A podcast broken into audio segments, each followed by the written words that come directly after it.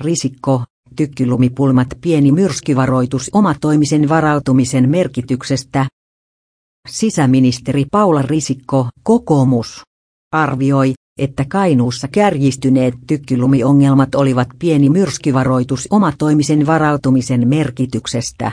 Osa tätä suojautumista on 72 tuntia konsepti, joka ohjaa varautumaan omatoimisesti niin, että poikkeusoloissa selviää kotona kolme.